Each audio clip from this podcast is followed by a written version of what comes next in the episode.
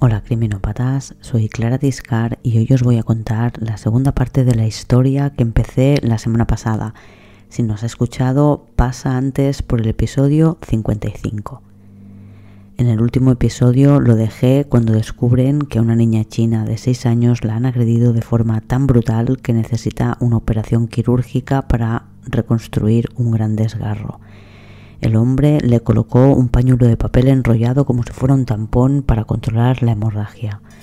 Este pañuelo será decisivo en esta investigación porque van a descubrir A D N del agresor mezclado con la sangre de la niña. Es un A D N que no está en la base de datos, pero que les sirve para descartar a posibles sospechosos porque tienen algo con lo que compararlo. Esta es la historia de la Operación Candy y la caza de un pederasta. Y esto es Criminopatía.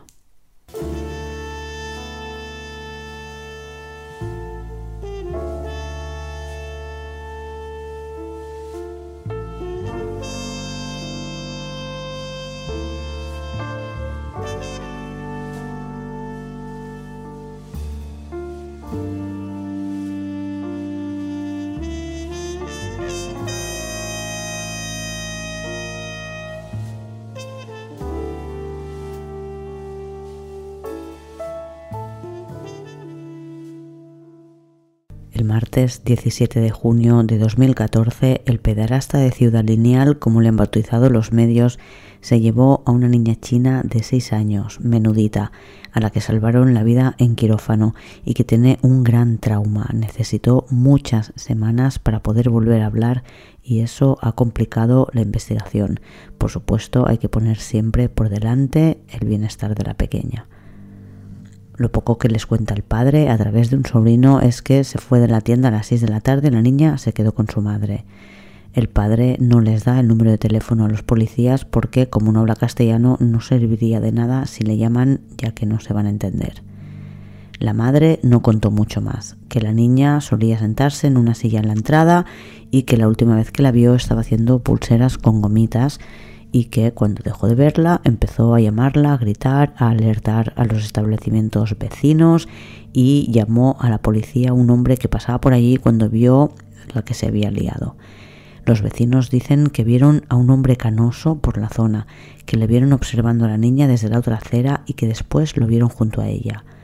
Lo del hombre canoso, por lo visto, salta a los medios de comunicación y hace que las llamadas se disparen, ya sea por haber visto hombres canosos sospechosos o por supuestos raptos a manos de hombres canosos. Los investigadores tienen claro que el sujeto al que buscan no es canoso.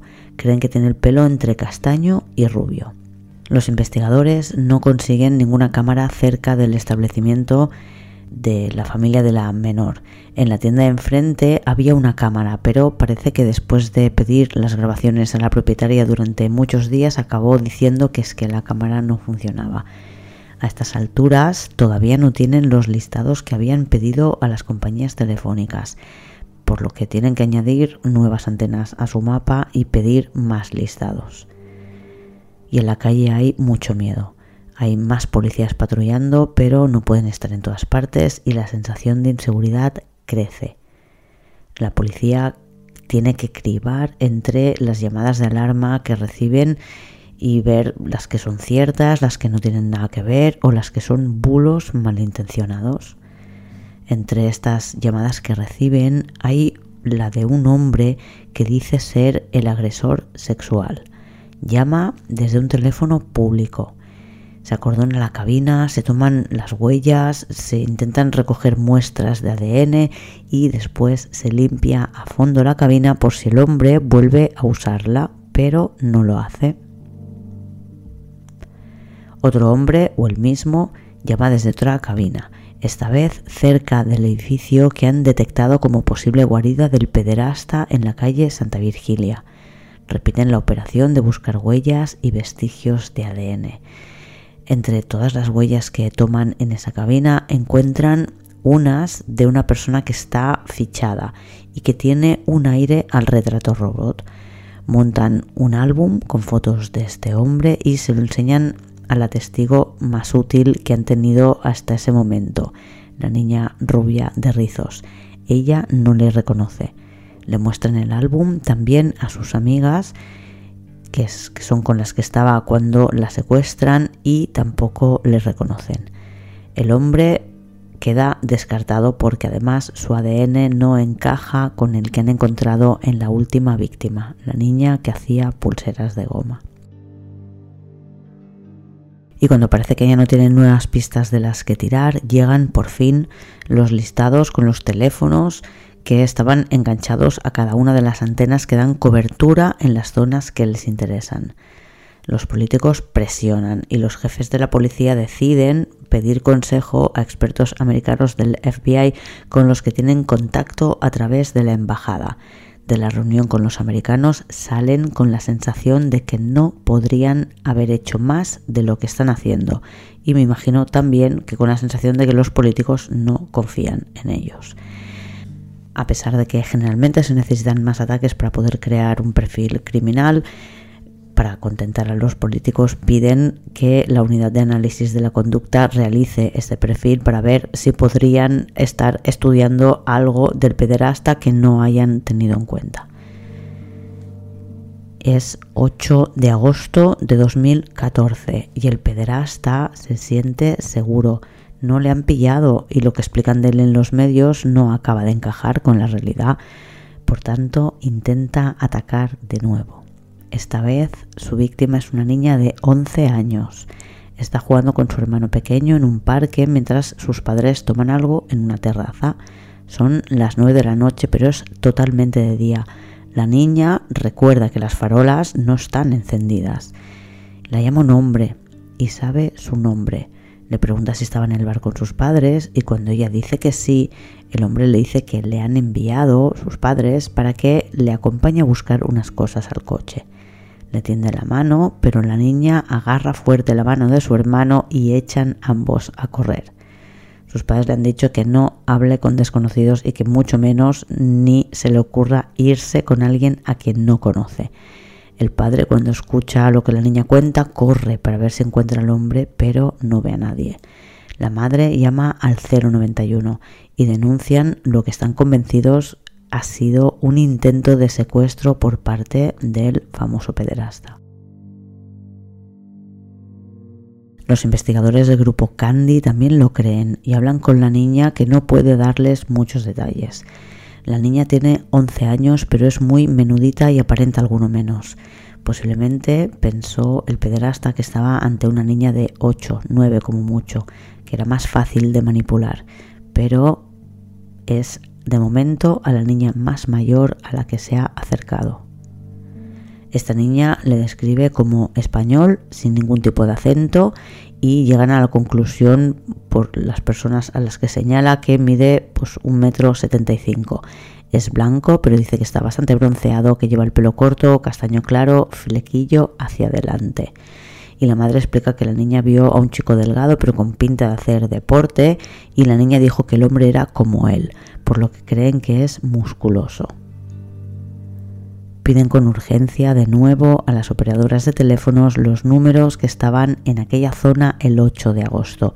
Lo bueno es que este es un barrio distinto al de otras ocasiones y que queda bastante lejos. Por tanto, si encuentran alguna coincidencia en un número, podrían tener casi seguro a la persona que buscan. El veintidós de agosto de dos mil catorce es un viernes. Una niña de siete años está en un parque con su tío y su hermano. Están jugando con sus bicicletas. El tío pierde de vista a la niña un momento, la ha visto ir en dirección a casa de los abuelos. Están en un barrio de esos que tiene zonas ajardinadas entre edificios, a veces simples explanadas de tierra, y siempre hay un montón de niños jugando en la calle. El tío al principio no se ha preocupado porque ha pensado que la niña iba a casa de los abuelos, pero cuando no la ve volver, sí empieza a preocuparse. Regresa a casa, ve que la niña no está allí, baja de nuevo a la calle y empieza a buscarla.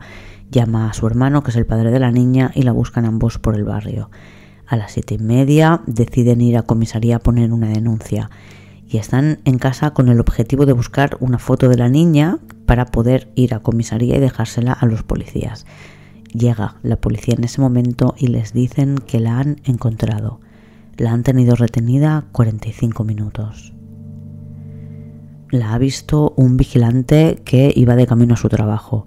Son las siete y cuarto de la tarde. La niña tiene unos siete años y dice que se ha perdido. Están en San Blas, en la esquina de la calle Mequinenza con Luis Aragonés.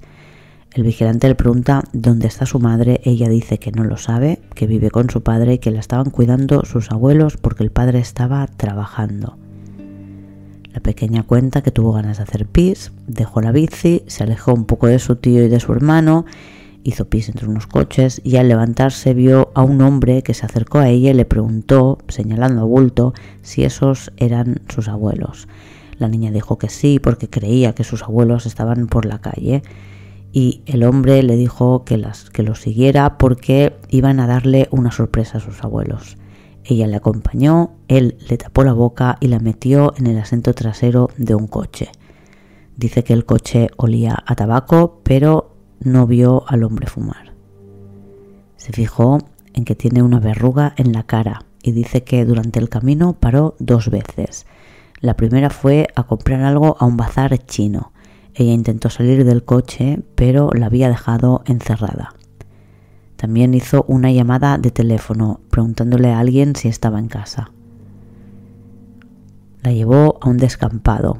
En el descampado la lleva a una caseta y de la mochila saca una toalla que tira en el suelo y le dice que se desnude. Ella cuenta que le ha hecho cosas malas y que en algún momento dijo que se estaba poniendo duro. Recuerda que mientras estaba sobre ella el hombre sudaba mucho. Le ha hecho mucho daño y después la ha limpiado con una botella de agua que ha sacado de su mochila. En el maletero del coche ha visto unas cuerdas negras y amarillas. En la escena de la violación, la única que han podido analizar hasta ese momento, encontrarán una botella de agua que encaja con la descripción que da la niña, pero que no aportará ningún tipo de información. Dedicarán al estudio de la caseta y sus alrededores más de veinticuatro horas y recogerán pañuelos de papel, la botella de agua, buscarán con luz azul posibles restos biológicos y pasarán el algodón por la valla que la niña ha indicado que el hombre levantó para hacerla pasar por debajo antes de pasar él. En el hospital analizan también a la niña con la luz azul. Tiene un resto biológico en el labio.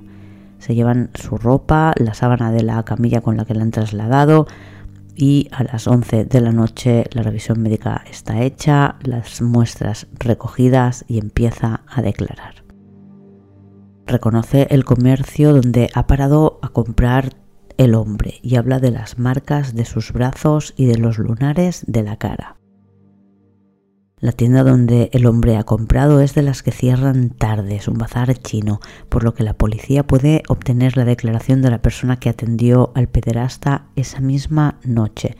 La mujer le recuerda, dice que compró un tarro de Nivea y que pagó con un billete de diez, pero no sabe identificar entre todos los billetes que hay en la caja registradora cuál es el que le dio el hombre, ni si todavía lo tiene o lo ha dado de cambio a alguien.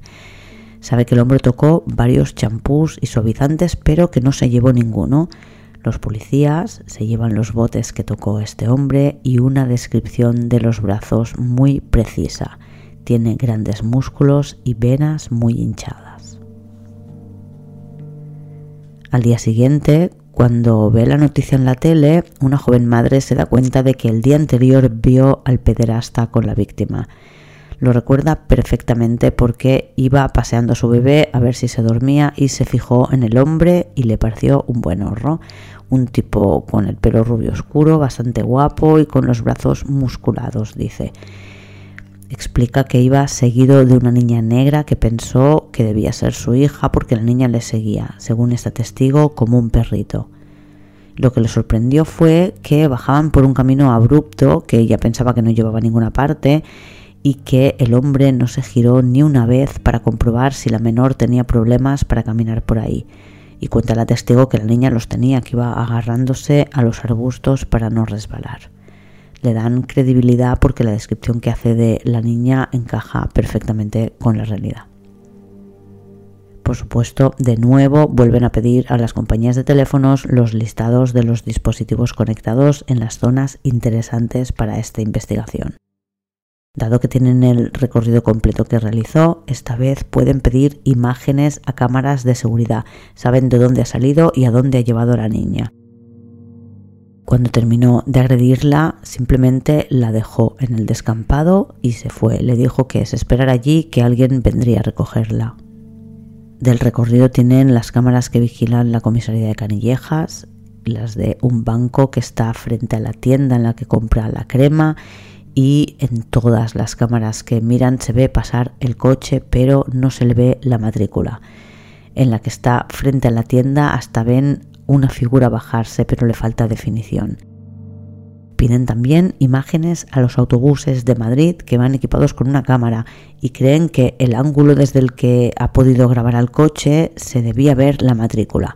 Y efectivamente había un autobús que ha pasado por ahí mientras el coche estaba aparcado en doble fila, pero el sol reflejaba en la placa de matrícula de un modo que es imposible ver los números.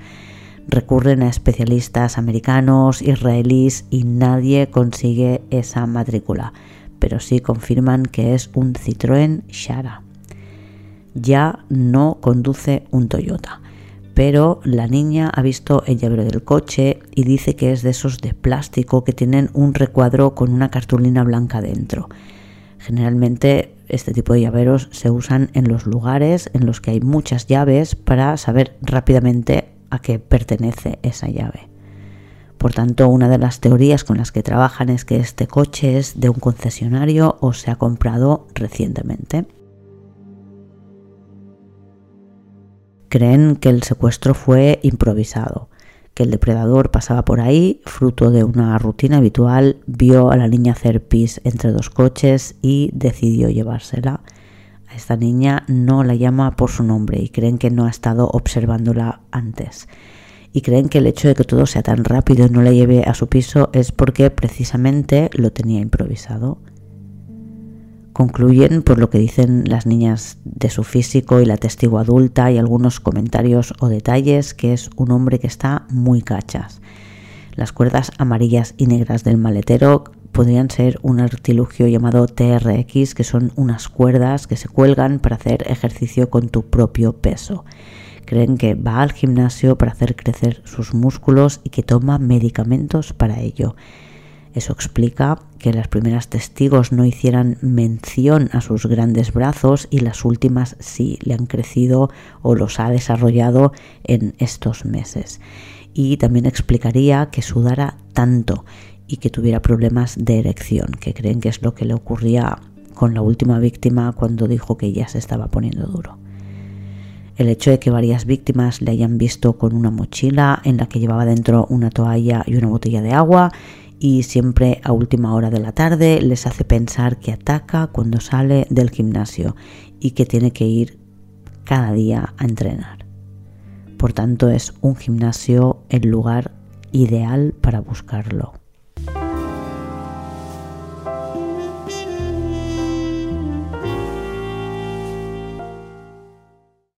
En la prensa y en la calle el clima es tenso.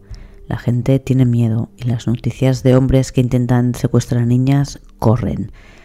Algunas son sin duda ciertas, como una que ocurrió el veinticinco de agosto. Una niña que dice que un hombre, que responde a las características con las que trabaja la policía, la ha llamado desde la ventanilla de un coche y ha intentado hacerla subir. La niña, por suerte, no hace caso al hombre, no sube al coche. Y cuando llaman a la policía describe el coche como idéntico al de sus vecinos. Los padres especifican que es un Citroën Xsara. Por tanto, saben que probablemente es el mismo hombre al que están buscando. De este intento no se le podrá acusar de nada, pero la descripción que hace la menor del coche, el hombre y la técnica que ha usado para intentar atraerla, que es pedirle a que le ayude a bajar unas bolsas del coche, confirman que es el hombre al que buscan y que no va a parar de cazar hasta que él sea el cazado. El mismo día, el veinticinco de agosto, la delegada del gobierno en Madrid, Cristina Cifuentes, le nombra enemigo público número uno y anuncia que se van a reforzar la vigilancia en parques, jardines y que se están preparando para la vuelta al colegio. y unos días más tarde a un hombre que instala cámaras en la calle. Por esto de la vigilancia casi lo linchan los vecinos porque, por lo que fuera, estaban convencidos de que era el pederasta. Y los medios no ayudan a tranquilizar a la población, mientras los políticos se pelean dentro del mismo partido para exigir responsabilidades a policías o a sus responsables políticos. Cada día hay falsas noticias de nuevos ataques. Por su parte, los investigadores del grupo Candy han ampliado el equipo con especialistas de otras áreas como robos y atracos, que son muy buenos en reconocer a personas por pequeños detalles o por la forma de caminar, o personal de homicidios y de delitos tecnológicos, que son muy buenos analizando grandes cantidades de datos. Los policías de barrio se reparten los gimnasios de este distrito para vigilarlos y buscar a un hombre que encaje con la descripción del pederasta al que buscan. Y entre los listados de teléfonos que estaban en la zona, las personas previamente fichadas por delitos similares y gente con comportamientos extraños, los del grupo Candy crean una lista de sospechosos. Cuenta Marlaska en su libro que les llaman Candy Datos. Y están vigilando parques, gimnasios y otros lugares de interés. En un parque infantil ven a un hombre que siempre está solo vigilando a niñas y ven que discretamente hace fotos de las niñas con una tablet. Le siguen, descubren que es un hombre que vive con sus padres, no lo descartan del todo hasta que comprueban que su teléfono no está en los listados que han proporcionado las empresas de telefonía de los teléfonos que estaban enganchados a las antenas en los lugares de rapto o liberación de las menores. No está en ninguno de estos lugares. Saben que su hombre va en un Toyota del que no saben modelo o en un Citroën Xsara, que es uno de los más vendidos.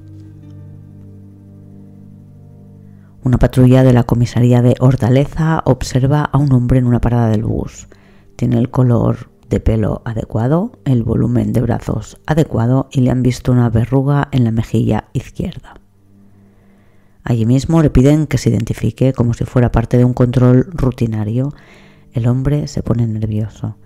Lleva una mochila con una toalla dentro, lo que hace que todavía encaje más con el perfil, y mientras saca el D N I ven que tiene un carnet de un gimnasio. Le dan las gracias después de comprobar sus antecedentes y siguen su camino. El hombre sube al bus y los policías le siguen hasta la dirección que pone en su D N I. El hombre al que han identificado es Antonio Ángel Ortiz Martínez, nacido el veintidós de febrero de mil novecientos setenta y dos. Tiene cuarenta y dos años. Pronto descubrirán que vive con su madre, que también tiene otra vivienda, un piso en la calle Santa Virgilia número tres, en el que oficialmente vive solo con sus dos hijas. Es el edificio al que habían llegado los investigadores por ser idéntico a la descripción que hacía la víctima. Y ahora están convencidos de que el edificio al que llevó a la niña rubia es este, pero la niña no lo reconoció por las puertas. Hablan de nuevo con ella y entonces recuerda un detalle. Cuando entraron en el portal se encontraron con dos mujeres. Los agentes tienen un pálpito. Si el hombre se vio sorprendido por estas vecinas, quizás no subió hasta los pisos directamente. Lo comprueban. Bajando un tramo de escaleras desde el vestíbulo llegan a los trasteros. Allí las puertas son blancas, con números. Y deducen que primero bajó al sótano para subir directamente desde allí en ascensor a la vivienda. Antonio Ángel Ortiz Martínez nació en Jaén, tiene cuarenta y dos años y ya ha estado en la cárcel. Sus padres se separaron siendo él un bebé, se quedó al cargo de su padre, que enfermó cuando él tenía nueve años y tuvo que irse a vivir con su madre. El padre murió al año siguiente y dicen que eso causó un trauma en Antonio Ángel, que es el origen de su sentimiento de inferioridad. Vivía con su madre, que trabajaba tantas horas que creyó que lo mejor para su hijo era un internado, así que le matriculó en uno cuando empezó la secundaria. Estuvo un par de años interno, pero se escapó y los dos últimos años los hizo en un instituto de barrio normal, sin, sin internado. A los diecisiete ya trabajaba de aparcacoches y a los veintitrés fue padre de su primer hijo. Estuvo encerrado entre mil novecientos noventa y nueve y dos mil siete. Cumplió ocho años de una condena de nueve por agresión sexual a una menor y detención ilegal. Y entre dos mil nueve y dos mil diez estuvo en preventiva por dos atracos. Su primera mujer y él se separaron cuando él estaba en la cárcel, en espera de juicio, supongo. En el juicio él reconoció lo que había hecho y no apeló la sentencia. Pero en la cárcel contaba que estaba allí por un tema de secuestro a una menor, que era hija de alguien que le debía dinero. La mujer dijo que no lo sabía, que cuando se lo explicó todo la policía y le mostró las pruebas, se enteró de lo que había hecho y decidió dejarle. Antonio Ángel conoció a su segunda mujer en la cárcel. Ella estaba presa y era la mujer de otro interno. Y cuando los dos estuvieron en libertad, se casaron. Por lo visto, a ella le contó que la condena por agresión a una menor se debía a una denuncia falsa que puso una chica con la que él tenía una relación y a la que había dejado cuando se enteró del segundo embarazo de su mujer, por lo que podemos deducir que cuando comete esta agresión su mujer estaba embarazada de su segundo hijo. Sus hijos en dos mil catorce tienen diecisiete y diecinueve años. Y esta segunda esposa de Ortiz le ha puesto varias denuncias por malos tratos. Cuando finalmente se separa de esta mujer, vuelve a vivir con su madre y es en esta etapa cuando se dedica a secuestrar niñas y a llevárselas a la otra vivienda de la familia que está vacía porque están haciendo obras. En el gimnasio consiguen datos como los días que entrena, los horarios y confirman que el día que agredió a la última niña salió de entrenar a las diecisiete cincuenta y cuatro, cosa que encaja perfectamente con el horario que después siguió. Obtienen también su número de teléfono, que rápidamente comprueban que está en todos los listados. En la lista que están trabajando los policías, que es una lista de doscientos setenta y nueve teléfonos, de teléfonos que están en... Pues, to- conectados a todas estas antenas, era ya de los siguientes en analizar.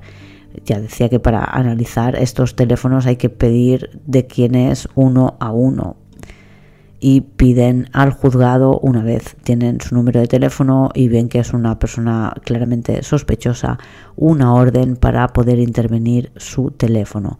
Y los policías de delitos económicos echan una mano de contactos para averiguar los movimientos bancarios que pueda hacer este hombre.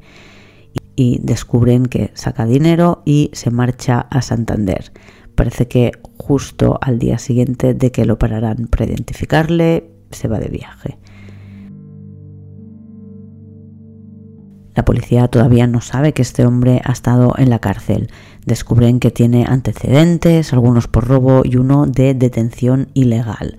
Como es de detención ilegal, no les ha saltado el, su perfil cuando han buscado personas que, hubieran, que tuvieran antecedentes de agresión sexual o que estuvieran de permiso o recién liberados. No encaja en ninguna de estas tres cosas. Cuando quieren averiguar un poco más sobre esta detención ilegal que figura en el expediente del ordenador que consulta a la policía, tienen que pedir el atestado original.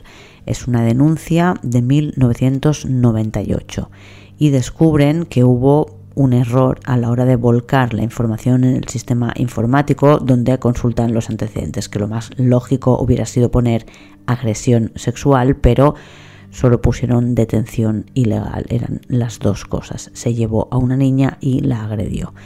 Este sistema que consultan los policías contiene información sobre detenciones, los motivos por los que alguien acaba en comisaría detenido. No hay un seguimiento de cómo terminan esas detenciones, si llegan a juicio y cuál es el resultado del juicio. Solo tienen detenciones. Y en el ordenador ponía detención ilegal, pero en los papeles originales habla de agresión sexual a una menor. y eso es algo que si hubiera estado en el sistema cuando buscaron meses atrás, pues les habría saltado y podrían haber tenido quizás la oportunidad de detenerle antes. La detención es a raíz del secuestro de una niña de siete años en la puerta de un colegio. La tomó de la mano y se la llevó. La metió en su coche, que en aquel momento era un Renault Clio. La desnudó, frotó sus genitales contra los de la niña y eyaculó, dice el expediente. Él tenía veintiocho años, estaba casado y tenía dos hijos.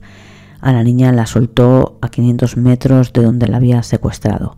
Imagino que la niña o algún testigo vieron la matrícula del coche porque le pudieron detener rápidamente y le enviaron a la cárcel, donde estuvo hasta dos mil siete.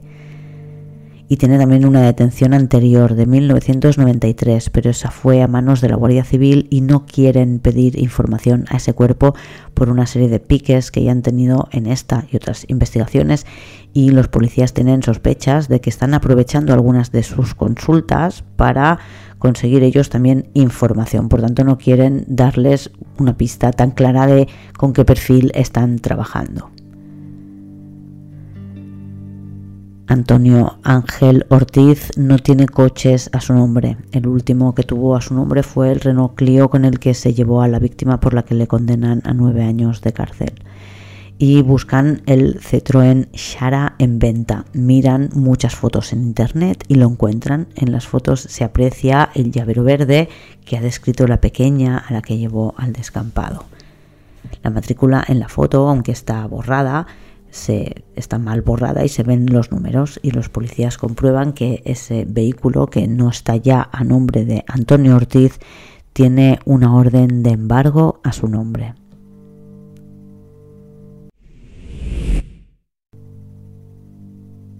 Y aunque saben que no está en Madrid, que tienen un claro sospechoso que no se ha hecho público, el curso escolar empieza después de las vacaciones de verano con unas medidas de seguridad bien estrictas.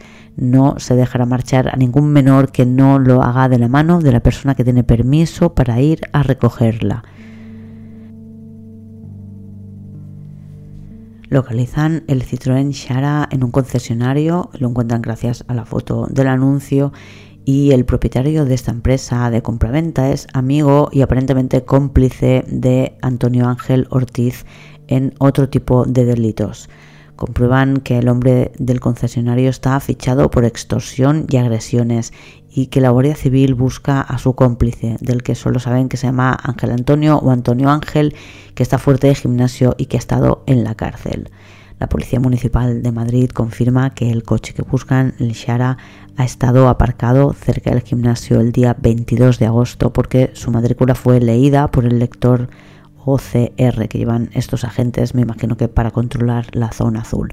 Por tanto, saben que es el coche con el que se llevó a la última menor. Y localizan el Citroën en un concesionario y van a hacer una inspección en la que dicen que buscan coches que tengan algún tipo de embargo, revisan todas las matrículas y entonces salta el aviso del Citroën y los policías dicen que lo tienen que embargar y que se lo tienen que llevar. El tío del concesionario, que es amigo y socio de Ortiz, le llama para contárselo. En el asiento de atrás del coche encuentran, cuando aplican luminol con luz azul, tres manchas de sangre, pero ninguna resultará ser de las víctimas que tienen controladas. Y también tienen pinchado su teléfono desde el dieciséis de septiembre de dos mil catorce, por eso han escuchado la conversación entre el tío del concesionario y Ortiz. Le han podido ubicar además en todas las escenas de las agresiones. Saben que en las últimas apagaba el teléfono durante el ataque para que no pudieran localizarle. Le escuchan hablar con su amigo del concesionario y con una amiga del gimnasio, con quien queda un día que viaja puntualmente a Madrid para ver a esta chica y dar de baja las cuotas del gimnasio de Madrid, porque se apuntó a un gimnasio en Santander nada más llegar allí. Y el martes veinticuatro de septiembre es el día elegido para detenerle. A las siete y treinta y cuatro de la mañana los Geo revientan la casa en la que saben que está durmiendo. Le encuentran en un colchón en el suelo del comedor. le leen los derechos y las acusaciones, entre las que hay dos tentativas de homicidio, que es lo que le sorprende a juzgar por la sorpresa con la que les mira. La encargada de leerle los derechos y ponerle las esposas es una de las investigadoras del grupo Candy, de los investigadores originales, cuando estaba formado por cuatro hombres y dos mujeres. Le acompañan otros dos investigadores del grupo que son incorporaciones recientes. El vídeo de la detención lo podéis ver en el blog. El resto del grupo se reparte en los registros de los domicilios que tienen que hacer en Madrid ese mismo día. De la casa donde lo han detenido lo sacan encapuchado. El objetivo está claro: evitar que se difunda su imagen. Por esa misma razón, horas antes de la detención han capado el acceso a su foto en la ficha informática de Antonio Ángel Ortiz Martínez. No es protección de la intimidad de un pederasta, sino intentar asegurar que no puedan invalidar la rueda de reconocimiento a la que quieren someterle, porque no sería nada justo hacer pasar a sus víctimas, que son niñas muy pequeñas, por ese trance de tener que señalarle y que después un abogado defensor pueda invalidarlo porque la imagen se ha difundido. Se difundirá igualmente porque los periodistas obtendrán esta imagen de sus redes sociales y se conocerá su identidad gracias al ministro del Interior, Jorge Fernández Díaz, que le identificará públicamente en una rueda de prensa tras la detención. Y no soy nadie, pero si mi reflexión sirve, ahí va. Señores políticos y periodistas, piensen que sí, que es verdad que hay derecho a la información, pero que se debería poder informar sin poner en riesgo un juicio, que los criminales también tienen derechos y luego los utilizan para que salgan de rositas. Y una vez detenido, se ejecutan las tres órdenes de registro que tienen preparadas: la del piso donde ha estado viviendo en Santander, junto a su tío y la mujer de este, a quien, por cierto, tienen que atender con una ambulancia porque tiene un ataque de pánico desde que la policía ha roto la puerta de su casa con un ariete y han entrado con armas largas para detener a un pederasta. Y en la casa en la que le detienen en Santander encuentran la lata de Nivea que compró mientras tenía retenida a la última víctima. Intentarán que mediante el número de serie se pueda identificar el comercio en el que se vendió, pero eh, la empresa fabricante les dice que corresponde a un número de lote de fabricación muy grande y que la única información que tiene asociada esa lata es que se vendió en la península ibérica. Tampoco es una prueba determinante, pero pueden comprobar que el detenido lleva la zona púbica depilada, que es algo que habían destacado alguna de las menores. Entran también en la casa donde vive el pederasta junto a su madre y a sus dos hermanas pequeñas, que son hijas de un segundo matrimonio de su madre. Y he visto en un vídeo de un programa de La Sexta que Beatriz de Vicente le cuenta a Marlaska que este hombre guardaba prendas de las niñas en su habitación, que, como hacen muchos asesinos seriales, se llevaba un recordatorio. Es algo que cuenta Beatriz de Vicente que rara vez hacen los violadores, que es eh, algo más perteneciente a los asesinos y que ella cree que este hombre, si no le llegan a detener, habría acabado matando a sus víctimas. Por último, visitarán el piso de la calle Santa Virgilia. Este lo analizarán muy a fondo y en fases. Lo primero que hacen es un análisis por parte de la policía científica. Están unas trece horas. Toman muestras de todo para poder encontrar A D N que vincule al pederasta con las víctimas. El pederasta está presente en, esta, en este registro. Se sabe que por lo menos a dos de las niñas las trajo a esta vivienda y que las duchaba, y por eso desmontan la bañera para analizar las tuberías a fondo y encontrar pelos, sangre, restos de lo que sean. Analizan también el suelo bajo las baldosas de varias partes de la casa porque una de las víctimas dijo que había vomitado sin que el hombre se enterara. Probablemente fue una reacción de su cuerpo debido a la gran cantidad de pastillas que había ingerido. En el piso encuentran además una multa a su nombre, conduciendo un Toyota Celica el once de marzo. Es un coche que comprobarán que era de su expareja y que lo vendió. Por tanto, saben que el Toyota con el que algunas víctimas fueron secuestradas es un Toyota Celica. Y cuentan que mientras el pederasta asiste a este registro que dura más de trece horas, se queja de que están rompiendo cosas y después se marea, porque aparentemente lleva varios días sin comer. Y gracias a la multa logran la matrícula del Toyota y pueden también acabar localizando este vehículo en un concesionario de coches de segunda mano. Y su tío, con el que vivía en Santander, declarará que el viaje ya estaba planeado para mediados de septiembre, pero que le llamó el veintisiete de agosto, que fue el día que le identificaron al salir del gimnasio, y le dijo que en Madrid se aburría, que quería ir antes para Santander. Al tío le sorprendió la gran cantidad de ropa que llevaban las maletas cuando llegó. Ortiz, de hecho, se apuntó a un gimnasio nada más llegar y poco después avisó al de Madrid para que dejaran de pasarle las cuotas. Pensaba quedarse en Santander. Y de hecho es lo que le dijo a su amiga Rosa, que fue la última persona con la que habló cuando estaba en libertad, que se iba a alquilar un piso en un pueblo y ayudar a su tío a construir una vivienda. El detenido se niega a declarar ante la policía. Tampoco lo hace en el juzgado. Le envían a Soto del Real, al módulo de aislamiento. Y él pedirá el traslado a Aranjuez, que es la cárcel donde cumplió su primera condena por abusos a una niña de siete años.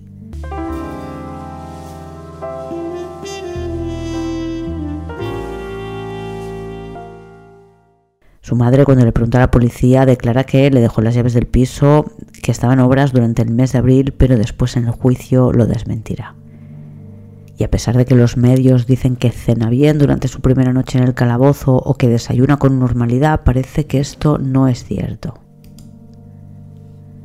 Le acusan de no comer nada durante estas primeras horas de detención.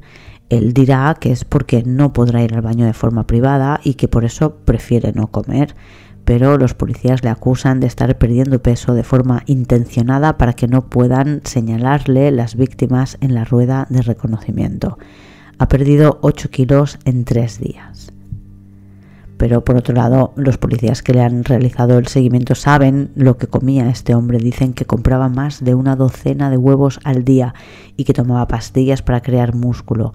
Sin comer todo eso, sin tomar sus pastillas y sin entrenar, pues imagino que se debe perder rápidamente y quizás es normal estos ocho kilos en tres días. En el momento del juicio, la policía ha conseguido muchas más pruebas de las que tenía en el momento de su detención, sobre todo porque han ido recibiendo resultados de laboratorio que siempre tardan bastante y pueden demostrar que fue el agresor de las cuatro menores. Las cuatro víctimas que le consiguieron identificar en la rueda de reconocimiento. La primera no, y parece que sus padres tampoco quisieron llegar hasta el final de la denuncia. Las niñas a las que no llegó a secuestrar tampoco le reconocen y por eso solo le pueden acusar de las cuatro niñas que le han reconocido, porque además son de las que tienen pruebas con las que pueden demostrar en el juicio que las agredió. Fiscalía pide setenta y siete años y la mayoría de sesiones son a puerta cerrada para preservar la intimidad de las menores que declararon cuando le detuvieron en el despacho de la jueza, acompañadas por una psicóloga y alguien de su familia, y se grabaron las sesiones. Los abogados o el fiscal estaban en otra sala viéndolo en vídeo y podían enviar preguntas sin necesidad de verlas en persona. En el juicio se emiten esos vídeos con las caras pixeladas, pero no se hace pasar a las niñas de nuevo por el trance de tener que volver a declarar. Bastante duro fue para algunas tener que hacerlo cuando ya habían pasado hasta trece meses desde su agresión. Tras declarar, a cada una de ellas las llevaban a la rueda de reconocimiento y todas señalaron a Antonio Ángel Ortiz como el hombre que las agredió. El abogado de Ortiz pide que se declaren nulas las ruedas de reconocimiento porque la imagen de su cliente la compartió hasta el ministro del Interior. Las familias de las víctimas aseguran que las niñas estaban protegidas y no tuvieron que enfrentarse a esas imágenes, por lo que tampoco estaban condicionadas a reconocer a alguien en concreto. La madre niega haberle dejado las llaves de la casa vacía y dice que ella misma limpió el colchón con amoníaco y por tanto era imposible que hubiera huellas. Parece que insinúa que la policía ha plantado las pistas en el piso, pero las pruebas contra Ortiz son contundentes. Por un lado, han podido ubicar su teléfono móvil en todas y cada una de las escenas en las que ha secuestrado o liberado a una de las menores, excepto en el último caso, que demuestran que durante el secuestro apagó el terminal. Demuestran que durante uno de los secuestros llamó a su madre para preguntarle si estaba en casa. La niña recuerda la llamada y coincide en su teléfono una llamada a esa hora al teléfono de su madre. Demuestran que su A D N está mezclado con el de la víctima, que tenía heridas graves. Había restos en el pañuelo con el que intentaba evitar la hemorragia y en la sábana de la camilla del hospital. También encuentran restos de su A D N en varias prendas de ropa que llevaban las niñas, en ropa de todas ellas. Y las huellas de la niña rubia están en el plástico que cubría el colchón del piso de la calle Santa Virgilia. En ese mismo colchón hay restos de semen del acusado. Y en ese piso encuentran restos de vómito, tal como declaró una de las niñas. Y como decía, en la ropa interior y los pantalones de tres de las cuatro víctimas encuentran A D N de este hombre. La niña de la que abusa en el descampado también tenía A D N de él en las muestras que recogen de su cuerpo. Y también tienen una pisada de la talla treinta y cinco que corresponde a una de las niñas que lleva al piso de la calle Santa Virgilia. Tienen muchas pruebas contra él y creen que el Orfidal lo consiguió sin mucho problema porque su madre tenía una receta y había comprado la caja y nunca llegó a tomárselos. La madre durante el juicio dijo que esa caja la había llevado a reciclar meses antes de los ataques, pero no lo pudieron demostrar. Ortiz también tiene por otra parte esta amiga del gimnasio que también tenía una caja de Orfidal en casa y en el juicio dice que sí, que es posible que perdiera de vista estos medicamentos. Ortiz tenía una relación de amistad y algo más con esta chica y en algunos medios dicen que esta chica se dedicaba precisamente a trapichear con este tipo de pastillas. Mientras tiene el teléfono pinchado, es una de las personas con las que habla. Creo que es la última con la que habla estando en libertad. Y el acusado se niega a declarar durante todo el juicio. No responde a ninguna pregunta. Habla únicamente en la última sesión del juicio, cuando le preguntan si tiene algo que decir en su turno de palabra, en el que nadie podrá preguntarle ni replicarle nada. Podéis ver el vídeo de diecisiete minutos en el blog. En su turno de palabra dice que él no ha hecho nada malo a ninguna de estas niñas, que se fue a Santander porque lo tenía planificado por trabajo y que llevaba tanta ropa porque llevaba ropa para trabajar, para entrenar, para salir, que en ningún momento dejó de comer para que no le reconocieran y bueno, está diecisiete minutos quitándose las culpas de encima. La sentencia se hace pública el seis de febrero. La sentencia se hace pública el seis de febrero de dos mil diecisiete. Le consideran culpable de los cuatro delitos de agresión sexual de los que se le acusaba, cuatro de detención ilegal, además de faltas y un delito de lesiones. Y la condena, que llega unos pocos días más tarde, es de setenta años y seis meses, pero se aclara que el tiempo máximo que pasará en prisión será de veinte años. En la sentencia se pide expresamente que sean veinte años íntegros, sin beneficios de ningún tipo. Además de los años de cárcel, tendrá que pagar entre setenta y cinco mil y ciento cincuenta mil euros a cada víctima, dependiendo del daño moral y físico que presentará cada una de ellas. Ortiz recorre la sentencia, usa precisamente la difusión de su imagen que se hizo justo después de la detención y alega que eso le impidió tener un juicio justo. El Supremo no le da la razón, dice que sí, que estuvo feo, que se hiciera pública la imagen, pero que no afectó ni a su presunción de inocencia ni a la sentencia. el ponente del Supremo, que fue Manuel Marchena, dijo, cito, «El principio de publicidad institucional, que es una garantía de los procesos judiciales, se está usando de forma distorsionada y siendo reemplazada por mucha más frecuencia de lo tolerable por una publicación del proceso». Vamos, que los periodistas tendrían que ser un poco más prudentes a la hora de informar de temas que todavía no se han resuelto en los juzgados. Y esta es la historia del depredador de Ciudad Lineal, que ya había cumplido condena por agredir sexualmente a una menor de siete años y está cumpliendo su segunda condena de veinte. Saldrá de la cárcel con sesenta y dos años. Nada más por hoy. Hasta la semana que viene, criminópatas.